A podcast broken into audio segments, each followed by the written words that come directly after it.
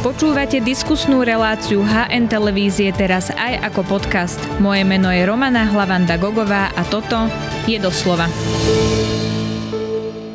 Ak by sme držali minútu ticha za každú jednu obeď holokaustu, mlčali by sme 11 rokov a 6 mesiacov. Aj keď to znie hrôzo, strašne dáta ukazujú, že o tejto časti aj slovenskej histórie musíme stále hovoriť. Viac s historikom Slovenskej akadémie vied študuje Jan Hlavinka. Vítajte v relácii doslova. Ďakujem za pozvanie, dobrý deň. Ja ďakujem, že ste prišli. Tak mali sme tu Medzinárodný deň pamiatky obeti holokaustu. Toto je história, ktorá sa môže vytrácať aj preto, že preživší práve tohto celého pomaly vymierajú. Je teda o to dôležitejšie vlastne o tom teraz hovoriť, keď už nám nemá kto podať to svedectvo tak priamo? Je to dôležité tak z hľadiska samotného obsahu tej témy a niečoho, čo ja volám, že odkaz tej témy. Mm-hmm Uh, holokaust je taká systematická, štátom organizovaná uh, perzekúcia, ktorá trvala niekoľko rokov, ktorú organizovalo najprv nacistické Nemecko, potom sa do neho zapojili uh, nacistickí kolaboranti alebo s Nemcami kolaborujúce režimy a skončil sa takou genocidou, až priemyselne vykonávanou. Čiže v kocke, keby som to mal zhrnúť, to samotné, čo my označujeme pojmom holokaust, je tak dôležité a tak, um, tak zásadné pre, aj pre súčasnosť, že um, je o tom treba stále hovoriť, lebo okrem toho, čo ste spomenuli, že odchádzajú preživší uh, úplne prirodzene, tak uh, sa stále prichádzajú nové generácie. A teraz ide o to, že sú to deti, ktoré sa s touto informáciou nestretli, alebo, a to je dnes veľmi časté, stretávajú sa v úplne nesprávnych e, prostrediach a s pomilenými výkladmi. Uh-huh. Je to pre nich asi aj menej uchopiteľné? Máte pocit, že sa to povedomie vytráca s každou novou generáciou, ktorá prichádza?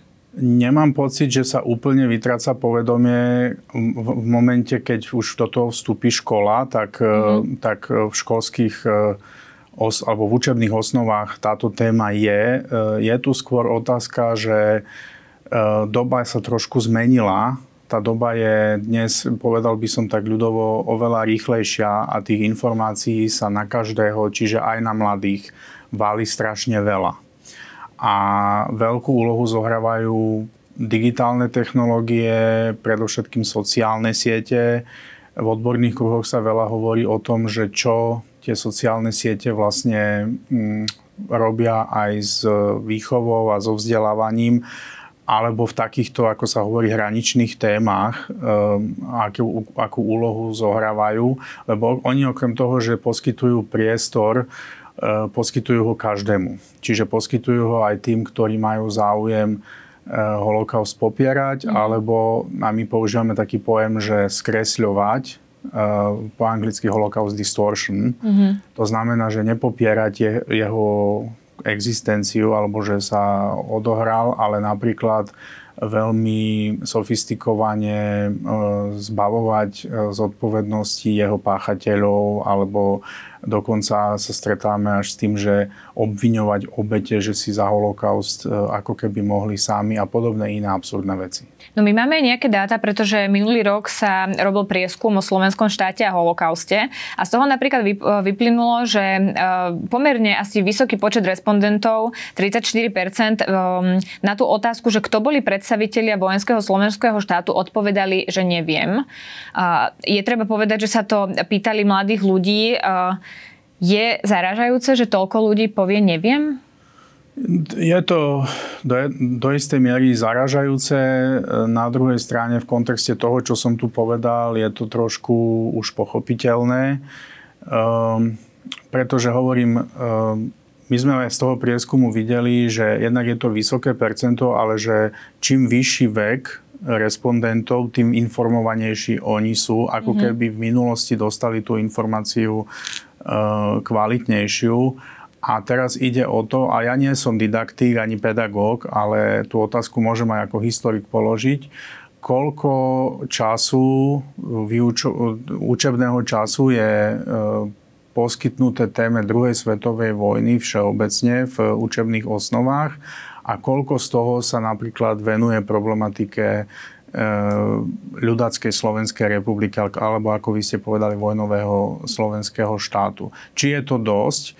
A tam aspoň z kontaktu s pedagógmi alebo aj s didaktikmi, ja mám často informáciu takú sprostredkovanú, že veľmi závisí aj od e, individuálneho učiteľa. To znamená, ako on s tou témou pracuje, či do nej vloží ešte extra úsilie, akým spôsobom tú tému odučí, či tam je aj nejaký ešte extra vklad, ako len nechať e, vlastne tým e, žiakom a študentom tú takú základnú suchú informáciu, že mm-hmm. bola ľudácká Slovenská republika a v rámci jej histórie došlo k nejakým perzekúciám.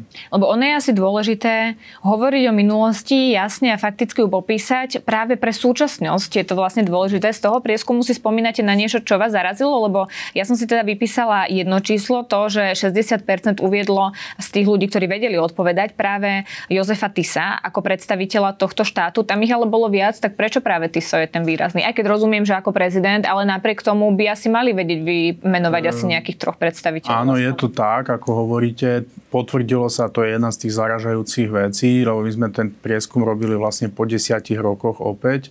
Potvrdilo sa, že TISO zostáva e, tou takou najdominantnejšou postavou, e, ktorú, ktorá v tej kolektívnej pamäti e, spoločnosti ako keby rezonuje, keď sa povie, že ľudácká Slovenská republika. Tak tí sú jednoznačne dominantní a tí ostatní, ktorí, by, ktorí mali tiež veľký podiel na tom, čo sa tu odohralo, aj na tých negatívnych e, veciach a zločinoch, tí sú skoro zabudnutí alebo sú niekde jednotkách percent mm-hmm. a často sa tam dokonca v tom prieskume objavili aj osoby, ktoré vymenovávali e, respondenti, ktoré nemajú nič spoločné s ľudackou Slovenskou republikou, Masarík, Štefánik a takéto veci. Len pomenovali Takže, nejaké historické postavy, nejako, možno trafia. Tra, mhm. že, čiže ten Tiso je jednoznačne dominujúca, dominujúca historická postava.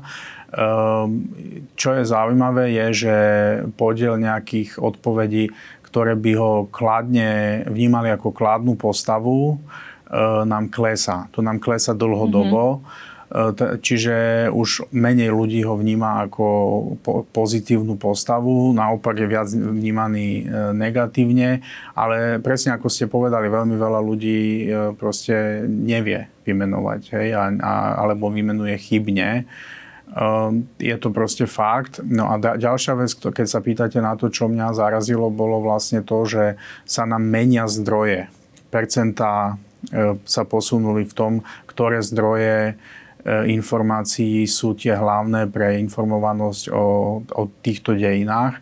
Škola klesla, alebo mm-hmm. klesá, klesá rodina, stúpajú sociálne e, siete a e, moderné technológie, takže... Mm-hmm. Predpokladám, že takto by to bolo asi pri ktorejkoľvek inej téme. Proste tam mladí získavajú informácie Áno. a musíme si na to zvyknúť. Ale keď ste hovorili o tom Jozefovi Tisovi, že klesá počet ľudí, ktorí ho považujú za nejakú pozitívnu postavu z histórie, tak o, Objavujú sa stále na Slovensku hlasy, že to nebolo s ním také jednoznačné, tak môžeme my vlastne dneska z istotou povedať, že kto sú viníci vlastne toho obdobia na Slovensku? Uh, pozrite sa, keď som hovoril o tom, že čo je holokaust, tak treba jednoznačne povedať, že pri tej systematickej perzekúcii, uh, ktorá vyústila do genocidy, jeden z tých kolaboránskych režimov, ktorý sa pripojil k nacistickému Nemecku, je režim Hlinkovej slovenskej ľudovej strany, uh, ktorá, ktorý vládol v tej ľudáckej Slovenskej republike počas celej jej existencie. Bol to nedemokratický režim a Jozef Tiso bol jednoznačne jeho najvplyvnejším politikom a zároveň e, tvorcom. To aj pre Berlin. Tiso bol jednoznačne ústrednou politickou figurou, ktorú e, špičky nacistickej Tretej ríše nedovolili, aby e, akokoľvek politicky e, Tiso utrpel alebo odišiel. No, proste Nemci ho vnímali ako jednoznačne politika s najväčšou autoritou. A teraz len stručne vymenujem, mm-hmm. že e, proste Tiso najprv bol predsedom vlády ľudáckej Slovenskej republiky, následne prezidentom, bol predsedom Hlinkovej slovenskej ľudovej strany. Z toho vyplývalo, že bol zároveň najvyšším veliteľom Hlinkovej gardy, ale aj e, slovenskej armády. V jeho rukách sa koncentrovala jednoznačne najväčšia moc.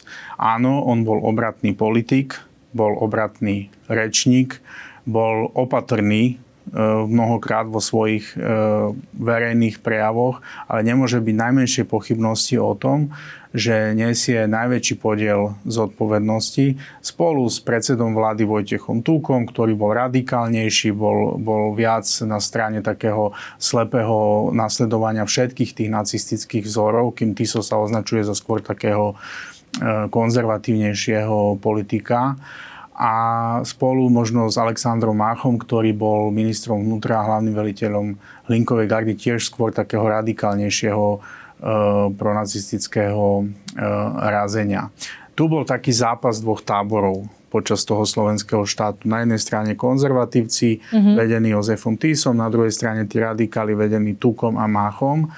Ale ten zápas nebol o tom, či prenasledovať alebo neprenasledovať Židov. V tom sa oni zhodli tam išlo o to, že akým spôsobom toto prenasledovanie bude prebiehať. Najmä motorom aj veľkou otázkou v tomto zápase bola arizácia židovského majetku. To znamená, ako bude tento majetok rozdelený, kto budú tí arizátori alebo akým spôsobom budú vyberaní tí, ktorí budú ten majetok dostávať. A žiaľ, vyústilo to potom do toho, že tá židovská komunita bola bola úplne zbavená zdrojov príjmu a možnosti obživy a režim v roku 1942 sa jej snažil zbaviť práve tými známymi tragickými deportáciami do nacistických koncentračných a vyhľadzovacích táborov. Mm-hmm. Aj napriek tomu sa ale objavujú vyjadrenia o tom, že práve ty som mohol zachrániť, ako prezident mohol dávať výnimky a že teda chránil väčšinu voči tej menšine. Na toto by ste čo tým ľuďom povedali? Uh, je to jeden z rozšírených mýtov. Je to mýtus, ktorý historici, ak sa bavíme o serióznom historickom výskume, dávno vyvrátili. Uh-huh. Pokiaľ ide o samotné výnimky, boli to vlastne výnimky z, platnosť, z ustanovení židovského kódexu, ktorý bol prijatý dávno pred deportáciami v septembri 1941 Ehm, ten dával prezidentovi možnosť udeliť e, úplnú alebo čiastočnú výnimku spod jeho ustanovení. Ehm, prezident Tiso ich vydal do konca e, ľudáckej Slovenskej republiky asi tisíc, tým, že sa vzťahovali na e, celú najbližšiu rodinu držiteľa výnimky, tak sa môžeme baviť o nejakých 5000 osobách, ktoré tieto výnimky tzv Ehm, kríly, ako sa hovorilo dobovo. Ehm, ale tu si musíme uvedomiť, že na Slovensku žilo 90 tisíc Židov. A z toho len v 42. roku 57 700 bolo deportovaných a z nich absolútna väčšina, až na niekoľko sto, zahynula v tých nacistických koncentračných a vyhľadzovacích táboroch. Čiže vy, my Takže... vieme presne povedať, koľko ľudí vlastne mali títo predstavitelia na svedomí podstate to vieme povedať, ak sa bavíme o tom, že celá, všetky tie deportácie aj v 42. aj v 44. a 5. roku boli súčasťou tej kolaborácie s nacistickým Nemeckom, tak my vieme, že deportovaných bolo v 42. roku 40, 57 e, tisíc osôb a v 44. a 5. roku už po okupácii Slovenska ďalších asi 13 tisíc osôb a ešte asi 1500 osôb bolo zavraždených priamo na území Slovenska. O tom sa veľmi málo hovorí. Mm-hmm. V období zimy 44-45 predovšetkým priamo na našom území. Aj vieme, ako boli zavraždení? Boli, boli, boli? boli strieľaní do masových hrobov, napríklad v Kremničke, v Nemeckej, na židovskom cintoríne pri zvolenie, v Krtičnej, pri Brezne. Niečo spáchali príslušníci, niektoré z týchto zločinov spáchali príslušníci nacistických e, okupačných jednotiek, ale na niektorých sa priamo podielali aj príslušníci Hlinkovej gardy. Eh, okrem toho napríklad zaisťovania pri tých deportáciách počas druhej vlny deportácií, lebo to tiež je jeden z mýtov, že druhá vlna deportácií sa netýka ľudackého slovenského štátu, lebo už bol Slovensko okupované. To vôbec nie je pravda. Mm-hmm. Napríklad v Bratislave zaisťovanie Židov pri ňom často asistovali aj slovenské orgány, to znamená ústredňa štátnej bezpečnosti, žandarstvo, Linková garda a tak ďalej.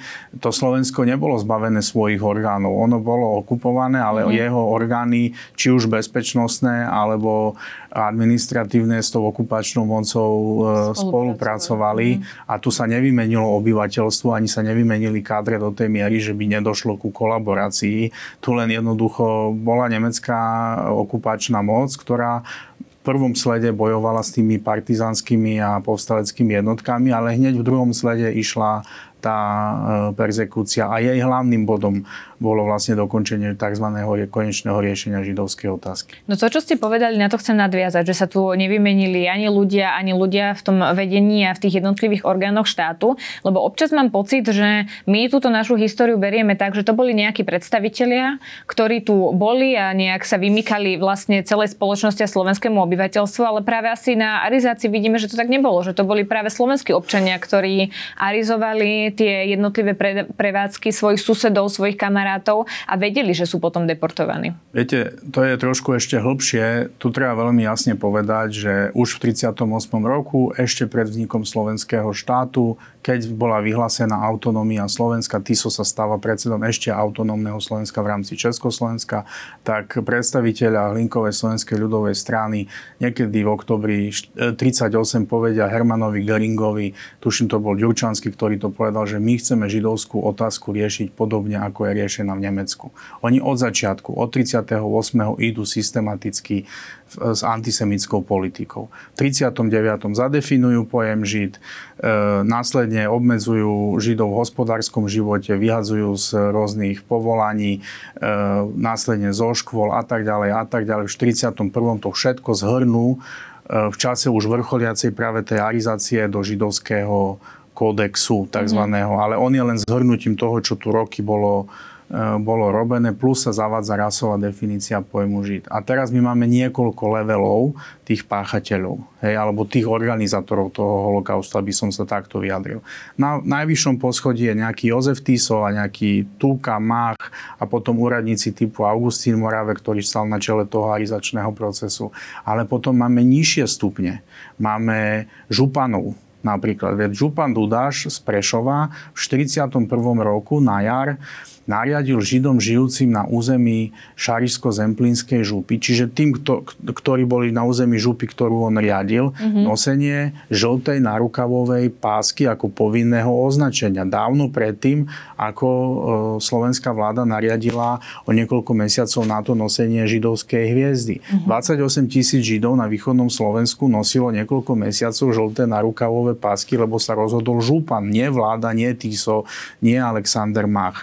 To znamená, my sme mali to, čo voláme v eh, historiografii holokaustu lokálny agresor. To je lokálny človek, ktorý si z témy urobí vlastne svoju ako keby agendu mm-hmm. hej, a v rámci svojej kompetencie niečo v nej ako keby správy. Mali sme okresných náčelníkov, to je pre divákov niečo ako prednosta okresného úradu, by sme dnes povedali, ale vtedy o mnoho silnejšie kompetencie ten človek mal.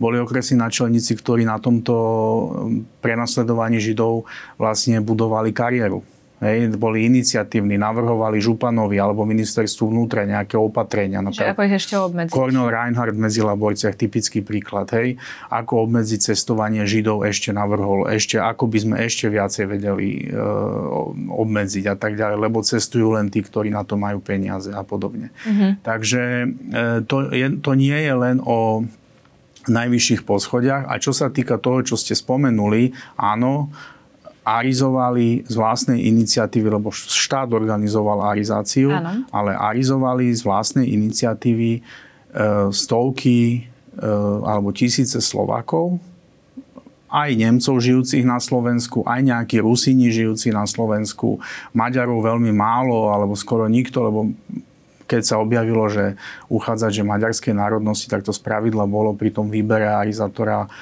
vnímané ako negatívum. To má tú politickú rovinu vzťahov s Maďarskom a tak ďalej, ale boli nejakí maďarskí arizátori.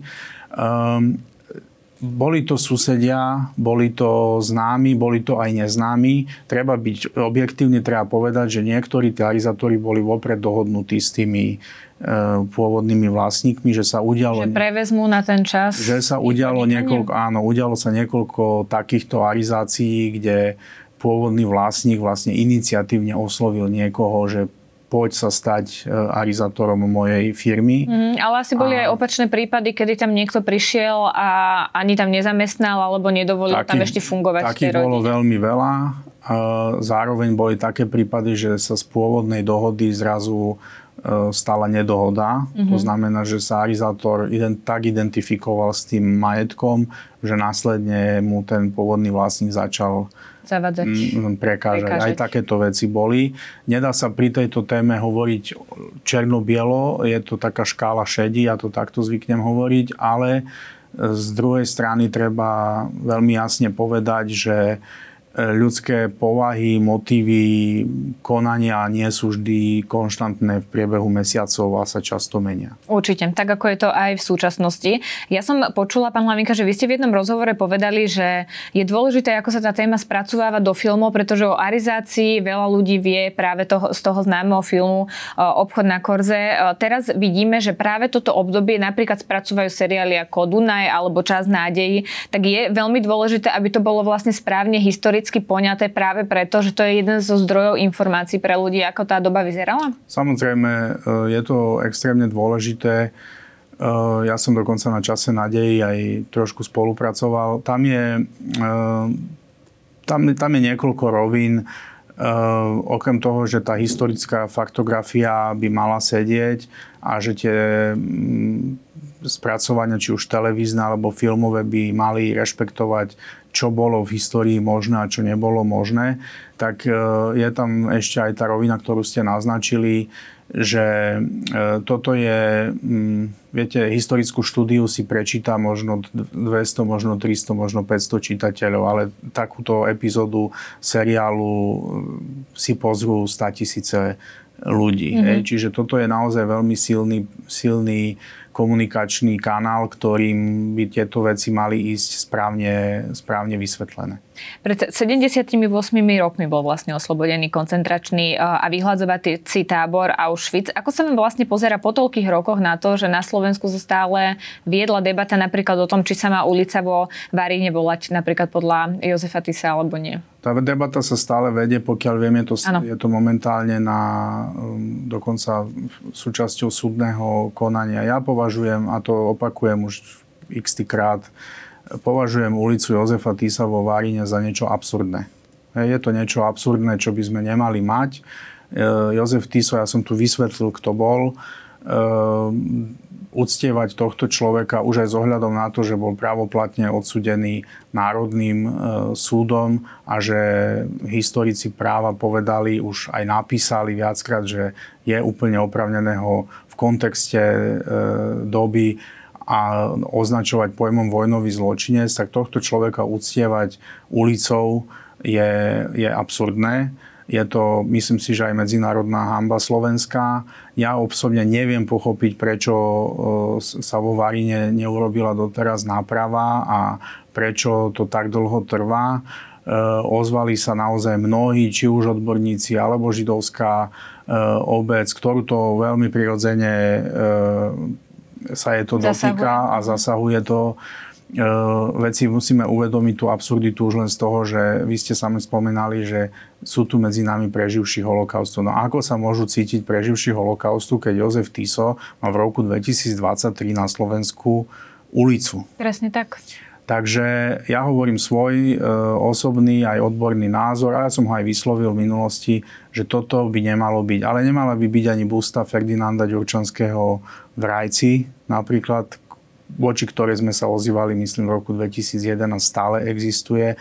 Áno, je to tiež ľudácky politik, áno, inú mieru zodpovednosti mal, lebo mal iné funkcie, ale tiež sa napríklad podielal ako minister vnútra na niektorých úvodných protižidovských e, opatreniach. Nemyslím si, že je dobré, aby deti chodili školopovinné popri buste Ferdinanda Ďurčanského alebo po ulici Jozefa Tisa. A neviem si to dosť dobre predstaviť napríklad v dnešnom Nemecku. No presne na to sa chcem opýtať. Úplne ste mi vlastne tým, čo hovoríte, nahrali, lebo um, možno je to viac tak sociologická ako uh, otázka na historika, ale môžeme povedať, že vidíme, že Nemecko a nemecká spoločnosť sa vlastne vysporiadala s celou tou svojou minulosťou a na Slovensku sa to vlastne nedarí a príkladmi sú presne tie ulice a busty, o ktorých sme sa rozprávali? No, uh, áno, ja považujem práve tieto prejavy za prejavy našej nedostatočnej vyrovnanosti s minulosťou. E, dobre, áno, je to sociologická otázka. Môžeme sa baviť o tom, že prečo nie sme tak vyrovnaní s minulosťou, ako sú s ňou vyrovnaní e, Nemci. Ale predpokladám, že aj ako historik na to máte odpoveď. Mám na to odpoveď asi v tom zmysle, že veľmi zle v tom vyrovnávaní e, zapôsobil práve režim e, komunistický e, po roku 1948, ktorý tabuizoval mnohé tieto témy, respektíve ich ideologizoval a boli vysvetľované tak, ako ich vysvetľoval práve komunistický režim. Ten slobodný výskum u nás dlho meškal keď už prišiel, e, prišiel zároveň v období, keď e, sa objavili aj apologeti, ktorí tieto veci začali veľmi silne, žiaľ aj s pomocou niektorých politikov, skresľovať a očisťovať, alebo pokúšali sa očisťovať predstaviteľov ľudackého slovenského štátu zo zodpovednosti, hádzať všetku zodpovednosť na uh, Tretiu ríšu, na, na Nemecko. Um, čiže prebiehal tu aj taký uh, odborný a um, povedzme to aj trošku ideový zápas on do dneska, ho, do dneska vlastne cítime tú diskusiu a ona je stále v, do istej miery uh, taká uh, vyhrotená. Žiaľ, čo mňa osobne veľmi mrzí, je, že niektorí politici si z toho urobili agendu a používajú túto tému na oslovovanie tých extrémnych častí Eh, elektorátu. No to, čo hovoríte, asi ukazuje aj fakt, že do prezidentských volieb sa zapojilo 11 kandidátov a z toho vlastne dvaja vieme, že Marian Kotleba bol právoplatne odsudený za tú symboliku, ktorá bola na šekok. A potom Robert Švec, ktorý napríklad na Facebooku tvrdil, že v táboroch sa eh, so Židmi zaobchádzalo dobre a spochybňoval holokaust. Toto asi tiež sa vám zle počúva ako historikovi. Uh, nebudem hodnotiť konkrétnych kandidátov, budem hovoriť všeobecne. Myslím si, že je veľmi nešťastné, teraz veľmi všeobecne to poviem, ak akýkoľvek politik začne s e, históriou a najmä s takými vážnymi vecami, akými je e, holokaust, teda genocída a akými je e, extrémizmus a rasizmus narábať ako s nástrojom na získanie svojej podpory, pretože to si povedzme otvorene politici okrem toho, že majú možnosti ovplyvňovať spoločnosť, mali by cítiť aj zodpovednosť. A oni sú tí, ktorí ukazujú, čo sú vlastne do, do istej miery e, možné alebo vhodné vzorce správania. A ak e, politici začnú pracovať takýmto spôsobom a začnú byť predstaviteľov slovenského štátu napríklad, no tak potom sa nemôžeme čudovať, že mladá generácia E, začne, alebo jej čas nejaká e, z nepochopenia a nedostatkom informácií s touto témou e, nesprávne pracuje, hej, alebo ju nesprávne vníma. A my si napríklad povedzme, že sme tu v roku 2022 mali na Zámodskej ulici spáchaný hrozný zločin, vlastne vraždu dvoch členov LGBTI plus komunity, ale páchateľ, mladý človek, ktorý vyzerá ako človek, ktorý sa sám zradikalizoval, e, tesne pred spáchaním činu e, vlastne zverejnil manifest, ktorý je plný antisemitizmu a je plný popierania holokaustu a týchto vecí. Um, a treba si položiť otázku, že čo všetko nám zlyhalo, že k takýmto veciam vlastne na Slovensku k takéto veci na Slovensku e, došlo a sa obávam, že ešte môže dojsť. Ono uh, sa síce rozprávame o Slovensku, ale toto je asi téma aj celosvetová, alebo minimálne v Európe, lebo keď sa vlastne pozrieme, proruská propaganda hovorí, že potrebujú bojovať proti fašistom na Ukrajine. Potom isté otázky vyvolal aj konflikt Izraelu a Hamasu. Tam sa opäť objavili nejaké otázky. Alebo neviem, či ste videli video uh, zhromaždenia v Taliansku, kde práve tým fašistickým pozdravom sa tam tí ľudia uh, preukazovali. Tak ako sa pozeráte na to? Lebo ono to vyzerá, že je to tak mimoriadne živá téma, o ktorej sa rozprávame napriek tomu, že to je pred 78 rokmi, že to vlastne veľmi zasahuje aj súčasnosť. Sú to rôzne témy, o ktorých sa rozprávame. V tých, ktoré ste spomenuli, je mm, jednak e, do istej miery vidieť, alebo do veľkej miery vidieť vlastne skresľovanie jednak z historických skutočností, zneužívanie histórie na účely štátnej propagandy a na účely hybridnej vojny. Eh, je tam zároveň antisemitizmus, pretože po útoku eh, Hamasu na Izrael zaznamenávame eh, obrovské nárasty antisemitizmu až v mhm. stovkách percent v rôznych štátoch, napríklad vo Francúzsku alebo vo Veľkej Británii, v Rakúsku a tak ďalej. Keď už o tejto téme hovorím, tam sú rôzne ideové prúdy, aj antisemiti sa delia ideovo na ľavicových, pravicových, eh, muslimských antisemitov alebo eh, islamistických, aby som bol presnejší. Čiže to je ďalšia téma. Potom to, čo hovoríte o tých pozdravoch, prejavy extrémizmu, oni sú vlastne v celej Európe. Vy v rôznych štátoch by ste našli rôzne extrémistické, e, pravicovo-extrémistické napríklad skupiny, ktoré sa odkazujú či už na fašistickú minulosť e, vo svojom štáte, alebo na nacistickú minulosť. Treba tieto veci trošku oddeľovať. Fašizmus nie je úplne e, kopia nacizmu, je starší, je, má trošku iné niektoré otiene. Mm-hmm ale to neznamená, že to nie je nebezpečné. Hej. E, na to sú odborníci, ktorí na to poukazujú a ja považujem za dôležité povedať, že ehm, ten odborný názor by mal byť práve politikmi, ktorých sme spomínali, na, e, braný ako prvý.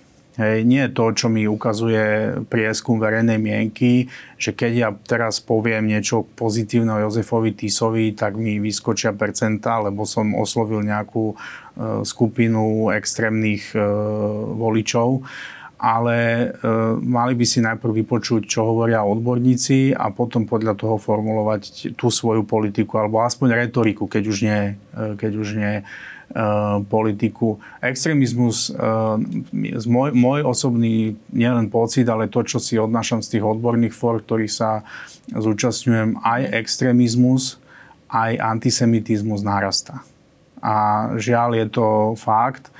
Ehm, tá európska eh, pôda, ak sa bavíme o európskom kontinente, v niektorých štátoch, napríklad pre židovskú komunitu, dlhodobo tá židovská komunita signalizuje aj v prieskumoch, ehm, že v niektorých štátoch sa situácia s antisemitizmom napríklad zhoršuje a v Belgicku alebo inde ehm, v západnej Európe už sa niekedy ehm, Židia boja e, deti poslať do školy oblečené tak, aby bolo vidieť, že sú židovského pôvodu alebo patria k židovskej komunite. Mm, tá situácia sa zhoršuje teda po celom svete. Ja som veľmi rada, že ste prišli a že ste nám vlastne doniesli odborný pohľad na, na tie témy, ktoré sme preberali. Ďakujem veľmi pekne, že ste si na nás našli čas. To bolo historik Slovenskej akadémie viedy Jan Hlavinka. Ďakujem. Ďakujeme, že nás počúvate aj vo forme podcastu. Ak chcete podporiť našu tvorbu a kvalitnú žurnalistiku, kúpte si digitálne predplatné HN. Choďte na hnonline.sk lomené predplatné. Ďakujeme.